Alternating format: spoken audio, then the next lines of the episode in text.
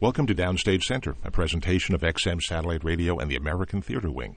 I'm John von Seusten, Program Director of X M twenty-eight on Broadway. And I'm Howard Sherman, Executive Director of the American Theater Wing.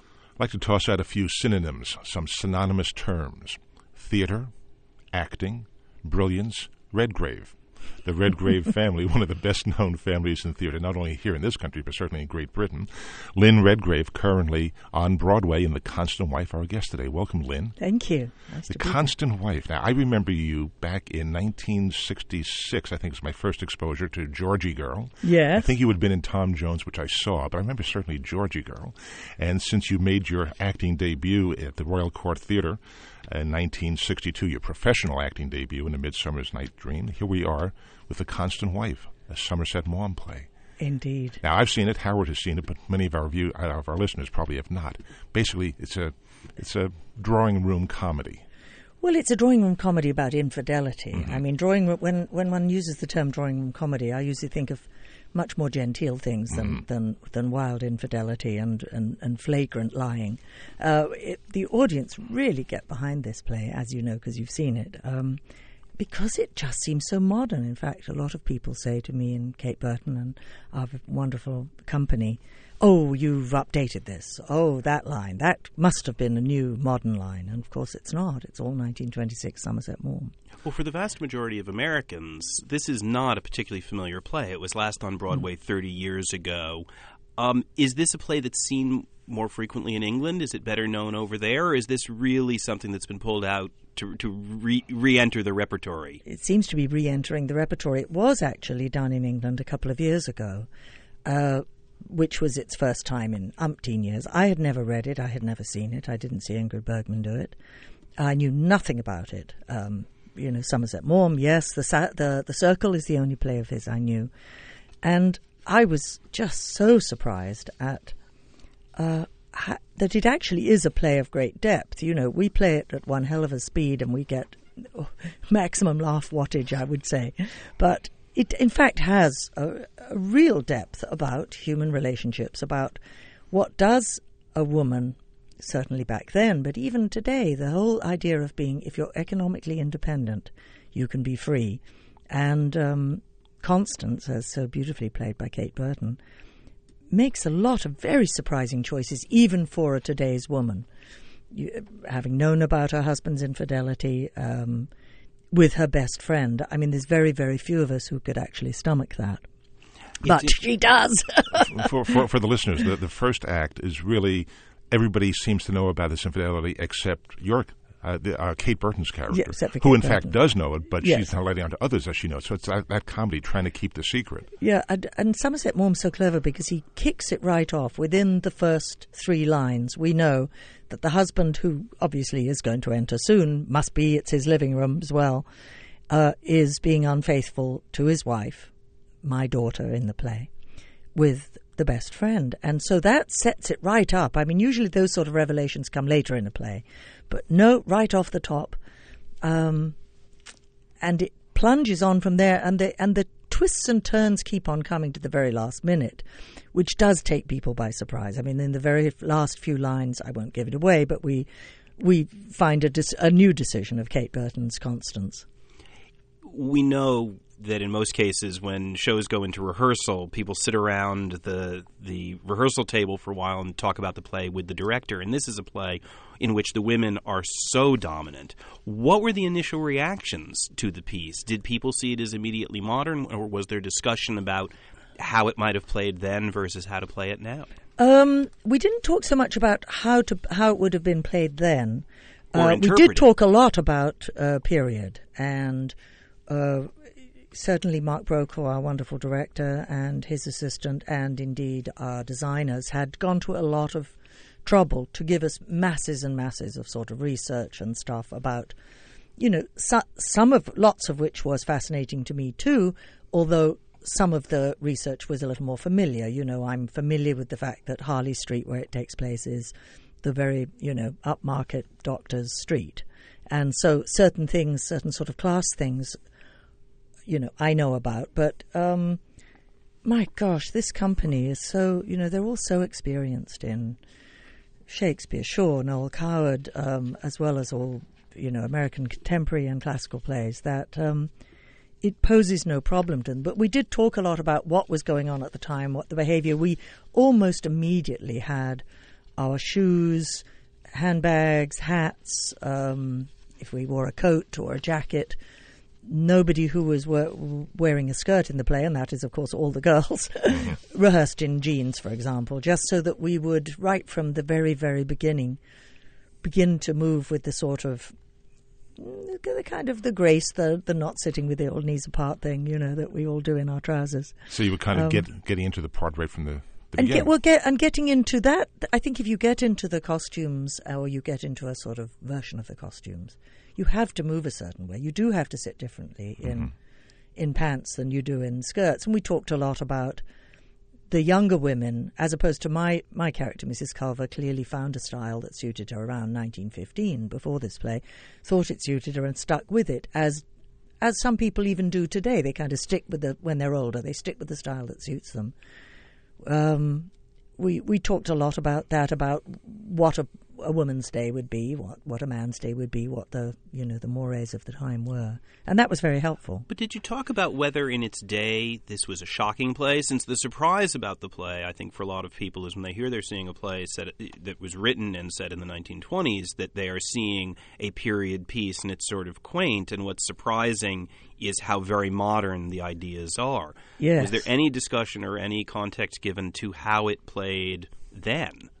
We just all presumed that it it that they were duly shocked. I'm sure they were. I mean, we we don't know. I'm not so sure. So drawing room comedy, the expectation is really a little bit different. The expectation is much more genteel. I mean, mm-hmm. this has very elegant language, but the situation is far from genteel, is it? Well, when, when when you look at it, the, the setting is a beautiful set of this huge living oh, room. Glorious, the yes. The costumes yes. are great. Yes. So you know right away you're watching like a Merchant Ivory movie or a P B S uh, British uh, you know, drama. Here right. you are on a, on a stage.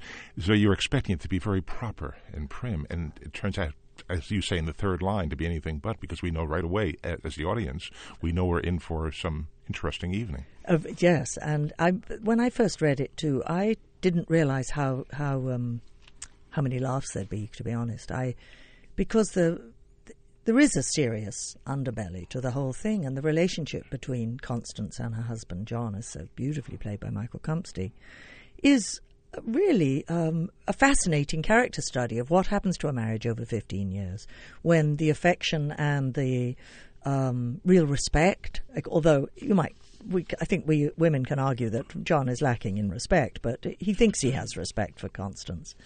Uh, he certainly adores her, but when the passion has gone, but the, the love is there, is still... It's the age-old problem for, for couples, and it is very seriously dealt with, even though I think we were all surprised at some of the laughs. Some of them, you know, were pretty clear to us where they ought to be anyway, but we were quite surprised and utterly delighted with how the audience just really rocks over it. You know, it's right. one, it's wonderful fun to do.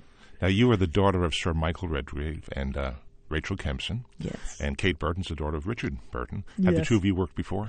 Well, we never have, but we've always felt this without really knowing each other well. I've just, we've just bumped into each other through the years, as uh-huh. as theatre people do. But uh, my dad, Michael Redgrave, played Hotspur when Richard Burton was playing Henry uh, Hal, Prince Hal, and then my dad was the chorus in Henry the Fifth when he was he moved on to Henry the Fifth. Burton was Ferdinand in The Tempest. My dad was Prospero. All of this was in one season at mm. Stratford in nineteen fifty-one. S- uh, Sybil uh, Burton, as she was then, now Sybil Christopher, um, Kate's indeed mom. Kate's mum, was also in the company. And I was eight years old and madly in love with Richard. Kate wasn't even born at this point. Mm. I was, I mean, I was deliriously in love with Richard, and I was only eight. Of course, I was not alone in being in love with Richard. Everybody was in love with Richard. So somehow through the years I knew, you know, when I first came to America in the sixties, that was when, you know, Sybil had her club, Arthur's, in New York City, and I knew her then.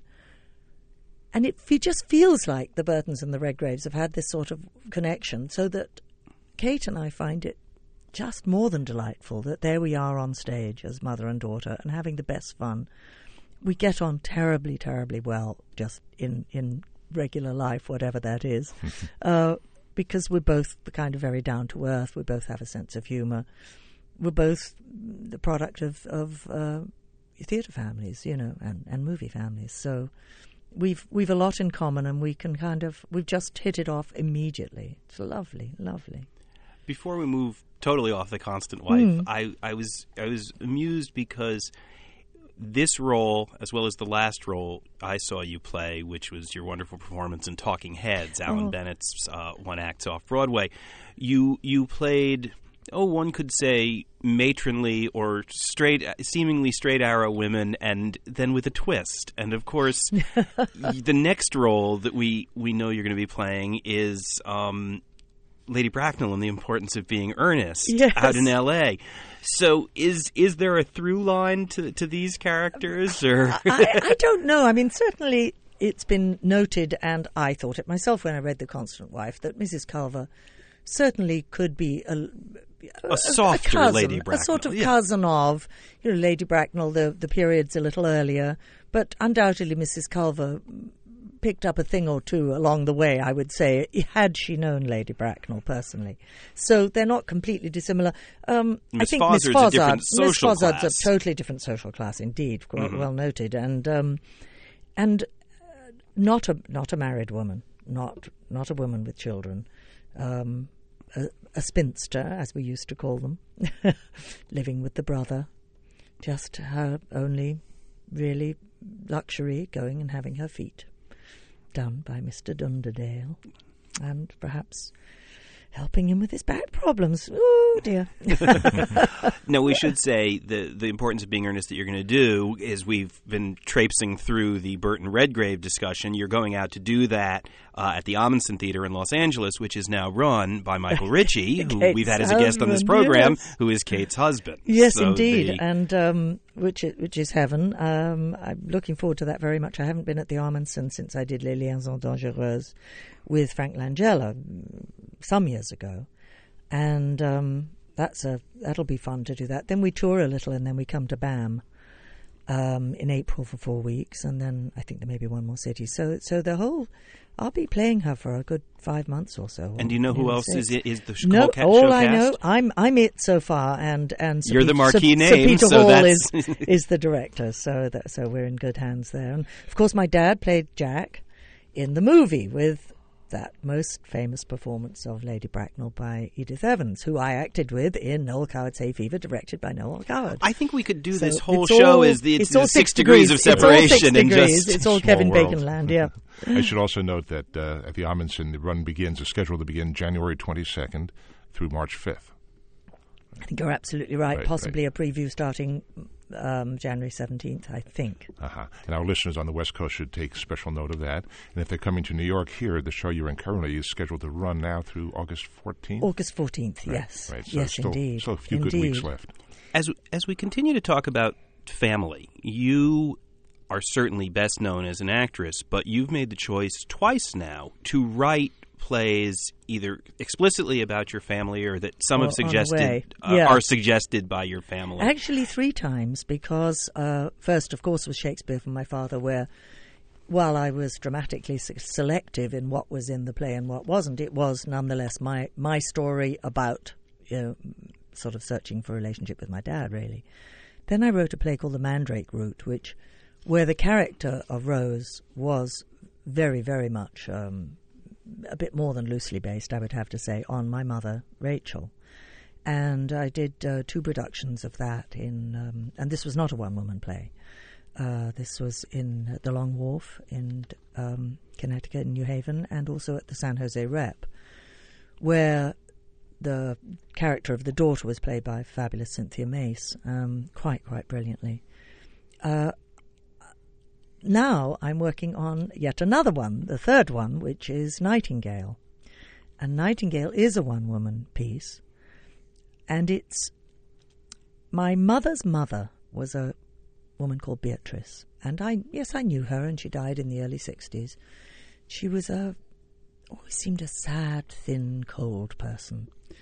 as grandchildren, we, you know, she was the sort of one who said you couldn't have the candy off the tree at Christmas. Mm-hmm. You know, no, you, no, no, you can't have that. Always a sort of a no person. You know, oh. The glass was very definitely half empty for her. Mm-hmm. My grandfather, her husband, had died when I was four, and Beatrice just seemed this sad creature. And by the time I was a teenager, I felt great compassion for her. I'd go round and, you know, sort of cook her a meal and things like that. But you couldn't exactly warm to Beatrice. And my mother would tell me stories of how difficult it was for her as a child, because Beatrice would always be the one who would push her away. You know, if the other children were, were sick, you know, Rachel was the one who had to look after them. Don't touch me, don't come near me. Not a huggy, hands-on mother, which made my mother incredibly insecure. My mother, who was one of the warmest, most extraordinary, passionate women, was insecure to the end of her life, which was almost ninety-three. Couldn't, for example, sit in the row, middle of a, a row of seats in the theatre, lest perhaps she might feel sick. All of this, you know, baggage from childhood. And I knew about four sort of family myths about my mum. They weren't really myths, my grandmother, I mean. They were passed down to me by my mother because they were not told to me directly by my grandmother. And they were that, um, one, that her honeymoon night had been an absolute disaster because she and my grandfather seriously knew nothing. I mean, had no idea that there was such a thing as sex. They just, my grandfather knew, but his opening words to her, according to my mother, according to her mother, so this is handed down, mm-hmm. were, I've got something absolutely awful I've got to ask you to do, was his opening line on honeymoon night. Well, you can imagine it was not. This did not bode well. I knew also that um, at his death, she reportedly, my grandmother, had kissed his coffin and said, "I'm sorry, I'm so sorry." I knew that after his death, she liked to go to Switzerland alone and paint watercolours. Most importantly, I knew that her most beloved youngest son, my uncle, I, who I never knew, my Uncle Robin, had been had sunk in the in the Prince of Wales, in the sinking of the Prince of Wales ship during the Second World War in the South China Sea, and then for the rest of the war they didn't know had he survived and been taken prisoner or had he died. And so they went through that agony um, of not knowing, and then indeed he had died, and this was the love of her life was, and that once she had been in love with somebody else. But anyway, out of those things I've made the life of a woman, who I now call Mildred, because so much of this is from my imagination. And um, it, it's a one-woman piece, I'll call it at the moment. It is a play. It's a character study, if you like. You were commenting earlier about my playing um, sort of either, you know, matrons or older people or whatever. They're probably all my age. But um, in this, Mildred goes from childhood to to the end uh, in a sort of brief eighty, ninety minutes. Uh There are lots of laughs on the way, um, but it is really a s- kind of a way of, I don't know, keeping her alive in some funny way. I feel so, I feel very sad about her, and a few years ago I went looking for her grave in the graveyard where I knew it was, because of the acid rain in Europe. All the names had washed off the gravestones, and I hmm. couldn't find her and my grandfather. And I... I was crying. I was running around the cemetery crying, looking mm. for her. Are there church records that allow you to identify? Uh, you know, English churches are mainly locked at all times unless there's a service going on. You, you, you know, mm. unlike uh, American churches, we can go walk in. And um, I thought about my grandfather. He'd been the principal of the Royal Naval College, Dartmouth, so I knew, oh, he'll be remembered for, for as long as there's a book or a, a stone or a plaque at Dartmouth. My grandfather is part of its legacy, but what happens to somebody like my grandmother, who didn't leave a mark? She wasn't, you know, she wasn't a famous actress, she wasn't a writer, she wasn't a sculptor, she wasn't a painter, a musician. She died, she lived, she laughed, she loved, she cried, she died, and then her name washed off the gravestone, and that made me so made me got me going on writing this play. But in those in those ninety-three years, what a story. Yeah, you well, know, and she didn't that... live to ninety, but she lived to eighty, her eighties, oh, okay. But my mother lived to oh, her your mother, nineties, okay. Yes. But still, and I've story. done a couple of readings of this in New York City at Susan Charlotte's Food for Thought program at the National Arts Club, and now I'm going to do one performance on August the twenty-first uh, which is a Sunday night for Women's Centre Stage Festival at forty-five Bleecker, the Culture Project in New York City. Here in New York, yeah. Yeah. But it's an interesting choice. Uh, people often discuss, is an actor a creative artist, an interpretive artist? And certainly the choice of being a writer is a different discipline than being a performer. And with the, all of this work coming rooted in your family, is that the impulse for you when you write, that it is memorializing or interpreting your family for people? I suppose in a way that's actually what an awful lot of writers do. They just disguise it a hell of a lot more. Um, you know, Neil Simon has made no bones about writing about his family a great deal. You know, Brighton Beach Memoirs, Biloxi Blues, um, you know, you name it. Um, John Robin Bates writes a lot about his family, again disguised. Tennessee Williams write, it writes about, I'm putting myself in rather illustrious company here, but but why not? Um, you know, Tennessee Williams absolutely uh, wrote about, you know, v- spun off on the things he knew. I think we've all, all of us have our stories. And all of us, if we chose to, could, could spin fascinating tales, because everybody's families are so interesting. And sometimes the most ordinary lives are often the most fascinating. You, your sister Vanessa, your brother Corin, born into a very famous acting family. Mm. Was it always expected of you that you would go onto the stage?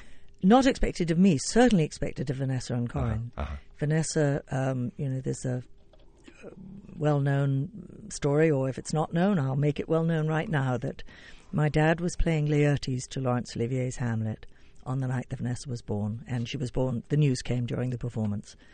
And at the curtain call, Olivier stepped forward and said, uh, ladies and gentlemen, tonight a star, a new star is born. Laertes has a daughter. So that, you know, that, that's that's done that. Corin absolutely was expected to be uh, an actor. Um, and uh, they, I, nothing was expected of me, which was both extremely unflattering and utterly delightful. Uh, because, you know, I... one would like to think that one doesn't burden one's children with expectations, but to not expect anything is, is perhaps a little damning. Um, not for lack of love, certainly, uh, by my mum, my, for, for lack of sort of noticing, I think, in my dad's case, not lack of love. He just was a bit busy at the time. However, it also meant that coming third in this family of, you know, chil- three children... and as you've remarked, with, you know, my parents acting, in fact, our grandparents too were actors, it kind of allowed me to come up with this idea when I was fifteen that I would like to be an actor, and somehow fool myself into thinking that it was a brand new idea.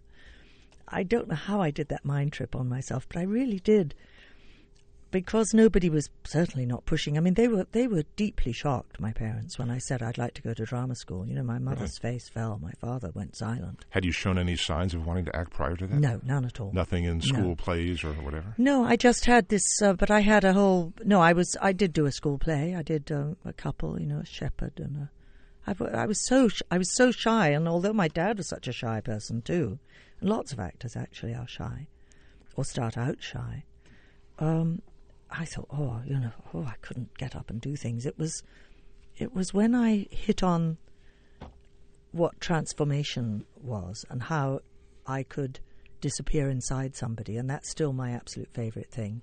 I think when I've, when I'm proudest of my work, it's when I have disappeared enough that Lynn isn't present. So perhaps can, Gods and Monsters, for so example. You can be somebody else then. It's, yes, and now yourself. I actually do enjoy being me, and I have enjoyed being uh-huh. me for a long time. But when I was younger, I, I thought me was rather boring, but that inside of me was this um, excited mind. Well, what what is the real Lynn Redgrave like then?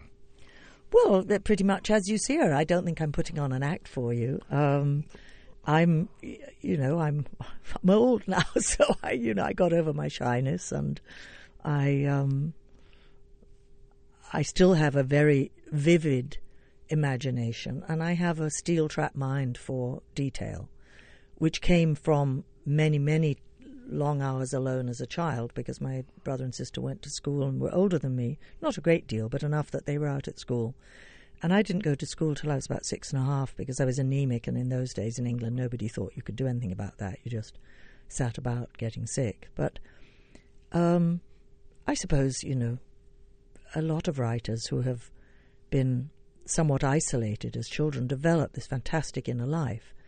And I noticed everything, and I still, you know, a great deal of my writing flows out of me because I remember things, and I remember details about things that, that have always struck me, and I've now found a sort of outlet for them. I also find an outlet for them in my acting, in that I can recall behaviour, um, and I, I, I think of myself a bit like a magpie, you know, who's attracted to bright objects and puts them away in the nest to keep in case they might need them later. And that's really what I've done all my life, so... Um, I, I always, even in, in the days when I was clearly very good casting for Georgie Girl, in other words, not a glamorous person, inside myself I saw no reason why I couldn't be anything I wanted to be if I could just turn into them. Well, to invert John's question, given that we can't go through all of the countless roles you've played... No, absolutely not. What are the roles... that you are proudest of, or the roles in which you think you most submerged Lynn Redgrave? Um, oh, uh, I would say I did um, a production of Three Sisters with my with my sister and my niece on stage in England. Um, that was in ninety and ninety-one, I think it was. And um, Marsha, really, well, I don't think... there was much Lynn around in her. Uh, I, I loved playing Marsha. Um, I think, you know, my most completely complete submerging to date probably has been Hannah in Gods and Monsters, although I think I did a pretty good job in Tony Randall's first season, Little Hotel on the Side, uh, as Missus Madame Pangley. Um, I remember Kitty Carlisle coming round after, and Kitty's known me for years and years and years, and um, she said, I... I turned to my friend at the intermission and said, I thought Lynn Redgrave was in this. And, of course, I'd been in, on in many, many scenes, so I was quite quite proud of that one. It really is fun to... to it, it, I always thought that would be the ideal, perhaps coming from such a small island, you know. When you think that England fits about once and a half into Texas, actors have to be very ingenious about not overstaying their welcome in a character. So... you know, the old reps, you know, the great thing was, how different could you be? And my dad, for all he was such an extraordinary and good-looking leading man, was a character actor in the truest sense. Um, I know we now think of character actor as somebody who isn't the leading person but may give actually the same performance in every film or play, but that's not what character actor is to me. Character actor is turning turning into other characters and being as different as possible and as... as surprising as possible, so that people won't know exactly how you're going to play a part.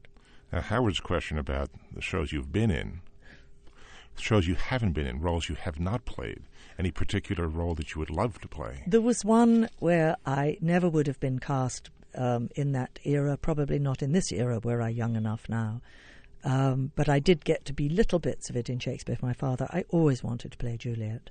Oh. It was one of my mother's great roles, um, and... right almost to her death, she would still at, you know, at a benefit or at, indeed at my one of my daughter's weddings, she would perform a bit of Juliet, and whatever her age, she would literally, she, boy, she showed how to transform, you know. This somewhat frail person would be holding onto the chair and having to be helped up onto the podium or the stage, and suddenly she was Juliet. It was astonishing, and grown men would sob, is all that I know. So I always wanted to play Juliet, and I I, uh, I didn't get to do it. I don't suppose, um, you know, Juliet was never meant to be tall, apparently. I don't know why. There are lots of tall fourteen-year-olds. I was oh. certainly this tall when I was fourteen. So How, how tall are you? Well, I was five foot ten, but I shrunk to five foot nine. It's really depressing. I hate we that all I do. shrunk. I know. We're talking know. about mothers. We're talking about your daughter. Yes. Uh, talk about your journal, A Mother and Daughter's Recovery, on your website, which is redgrave dot com for anybody who cares to visit. Uh, you prominently feature the book that you've you've written, Journal, A Mother and Daughter's Recovery. From breast cancer. Right, right. Yes. Um, actually, it's really more my daughter's book in that it's she's a fantastic photographer, Annabelle Clark, and you can get to her website via my website or go directly to her extraordinary work at annabelle clark dot net. Um, she, I asked her if she would document every step of the way through my um, cancer, surgery and um, treatment. And she, at the same moment, more or less, as I was asking her, had thought that if she could photograph me, she was sort of having the same thought, then then it would be a project, and she would be able to participate fully in not just being the person sitting in the waiting room, you know, biting their nails, hearing secondhand what was going on, but that also a project has a beginning, a middle, and an, and then it ends. It ends, and she figured when it ended, I'd be well. And so it was almost like a bit of magic in that she looked on this project as a way of making me well. And it was her idea to, when she was making this little sort of prototype book, this was a year before a publisher wanted to do it, or certainly a year before the New York Times published uh, in the magazine several of the pictures. She said, look, I don't want to do captions, but I know you've written a journal forever. I know you've been writing about this. Is there some stuff I could use? So she chose every single thing that was used. She edited it, um, and it was her idea. So I really think of this as Annabelle's book, for which I've provided the text. And, of course, I didn't provide the text to go with the pictures because I was writing it all along. I've written a journal for years and years and years. Since we keep coming back to family, you mentioned a couple of minutes ago appearing in Three Sisters with your sister and with your niece. Mm-hmm. What is it like when you – getting into a rehearsal room is always about creating a new family. Sometimes you may come up with – you may be working with actors you've worked with before, but it's always about forming that unit. Um What is it like to to go on to go into rehearsals, to go on the stage with people you obviously know so well, and obviously all of the, the the positives and negatives that brings? It's pretty astonishing, and certainly in the case of Three Sisters, the thing that's the hardest, I think, for actresses playing Olga, Marsha, and Irina, is to, in four or five weeks, whatever the rehearsal period is, really truly inhabit sisterhood. Well, we had one up on that, and although Gemma's our niece, the daughter of our brother Corin, uh, she's our family, and um, she often, you know, sort of feel, felt like a younger sister to us, you know, by then. And so that was the bit we didn't have to work at, which was kind of wonderful. There's a sort of familiarity of body language or whatever that is undoubtedly different, and that's something you have to work at when you play somebody's relative. Uh, you know, that's a whole part of it. Well, we didn't, we didn't even have to go for that. We just went straight to all the other things that we needed to go for. Yes, it does have its difficulties. I think the biggest difficulty with family is that you might overstep the boundary of what you might say to a family member, which you would just draw back from with a colleague, however well you knew them. You know, there's a there's a fine line between being helpful and supportive and and maybe invading somebody's territory as an actor. And when you have the familiarity of family, there is a danger that you might just forget and walk over the boundary, because that you would walk over it in all other walks of life, family, cooking, you know, travel, but you mustn't. And that's hard. That's quite hard on all of us. We've discussed it before. My brother and sister have worked together. I've worked with my brother. Um, we all worked in various versions, and you just have to be a little vigilant about that. But even though the lines you're delivering are not ones that you yourself are speaking, it's the playwright's lines. Yes. And you're being directed by a director to act in a certain way, you can still step over that line or, or feel well, you can self-conscious ste- it's, about it's, it? It's more stepping over the line of what you might say in rehearsal, not the lines of the character. Oh, okay. So, I mean, you know, maybe you disagree with how a relative is playing a scene. I see. Well, if it's a colleague, however well you know them, there's a boundary. If there's something you feel strongly about and you feel that you have the right to deliver the information, you must go to the director and say, I've had this thought. I don't know if you agree with me, but blah, blah, blah. Because you're so right on with your own family, there's a danger that I might, you know, if you were my brother, say, look, the way you're doing this radio show. Mm. right, right. But just because... And then you might be offended, and then we might have a little family tiff about it. And it could bring up something that, that's been on between that, you for that twenty has, or thirty years. Yes, yeah, has nothing, I, I absolutely nothing to do with, with Chekhov. The you fact know? that you're that, that you and your sister tackled on film uh, Whatever Happened to Baby Jane yes. has got to be there's there's now, a psychodrama. That was disturbing, I must say. When I put the duct tape over her mouth, that was disturbing. I mean, that really disturbed me. Really, I, I don't think she, how, how so? She was. It feels it. it oh, it's. Violent, very mm-hmm. nasty. But as the and younger, as the, as, as the young, the youngest of three, the, the opportunity to take control. It has, felt very dangerous. It, it was f- really fun. Did it feel a bit good too? Yeah, it felt kind of good. I mean, not that I've ever wanted to do that to Vanessa, but it, and she was so game about it. I mean, she was, no, don't worry about me. No, no, you're not hurting me. It's fine. Just go ahead. And, you know, I cut her hair on camera. I mean, she let me do it too. Cut her, her real hair. Her real hair on camera in the scene where, where uh, Jane goes too far and That is ruins brave. the hair, Very and she brave. let me do it. Um, and she was like, no, no. You know, they had a couple of cameras on, maybe three even, because we could only do it once. But um, she was very game about it, and I was kind of scared, you know. But after you had done it, how did you feel then? The scene was really good, so I felt good. When you saw it up on screen. The scene was great, yes. Yeah. And hopefully you did it in one take. Yes, with, with several cameras rolling. Yes, yeah, I would hope had so. to. Yes, exactly, exactly. Well, we're talking about family with you, your real family, also your current family at the American Airlines Theater, The Constant Wife, mm. currently running through August fourteenth That's right. Here in New York, literally on forty-second Street, the American Airlines Theater. It is indeed, and it was the old Selwyn Theater. I should say, you know, I, before I ever went in the American Airlines Theater, I thought, oh, will it be a sort of modern box? Because mm. I didn't realize that, in fact, what What, it, what had happened was there was this multi-million dollar wonderful renovation of an old vaudeville house, the Selwyn. And we should say by the Roundabout Theatre Company. The Roundabout the Theatre pro- Company, exactly. Who are so wonderful. Wife. Yes, who are the producers of Constant Wife. And, and my niece, Natasha Richardson, just closed for them in, in Streetcar Named Desire, which was fabulous. Um, but it's a beautiful old theatre that has had the most glorious renovation. So although when you're outside on forty-second Street, right next to Chitty Chitty Bang Bang and opposite the Lion King, we look a bit modern. Mm-hmm. You walk through those doors and, oh, my goodness, it's a delightful theatre. It's absolutely beautiful. And, and so, um, you know, hooray that and people some, prepared to be someone your height and my height, six five, I appreciate the leg room in that theatre. It's the, good leg room, isn't it? It's not bad, is it? Room. Yes. It's okay, yes, it yes. It is okay, indeed. And Lynn Redgrave, you are okay, too. I, I am. And while, while we're, we've been talking about family, uh, I've had so many emails from strangers. So anybody well, we listening should say, in about my brother. How is your brother? Yes. Thank you. Um, well, he's doing really remarkably. It's uh, less than five weeks since he had a cardiac arrest and was not breathing at all, um, and was um, in a coma for several days, and we were told it was all in, mm. it was all over basically. Wow. And the next morning he woke up, and it's been a slow road. But um, we talk on the phone now. He's now he's still in hospital, but he's going outside of the hospital. In fact, when my niece called me today, she left me a message that um, they'd just been to the paper shop, they'd gone to get some coffee, and now they were going to buy a pair of trousers for him.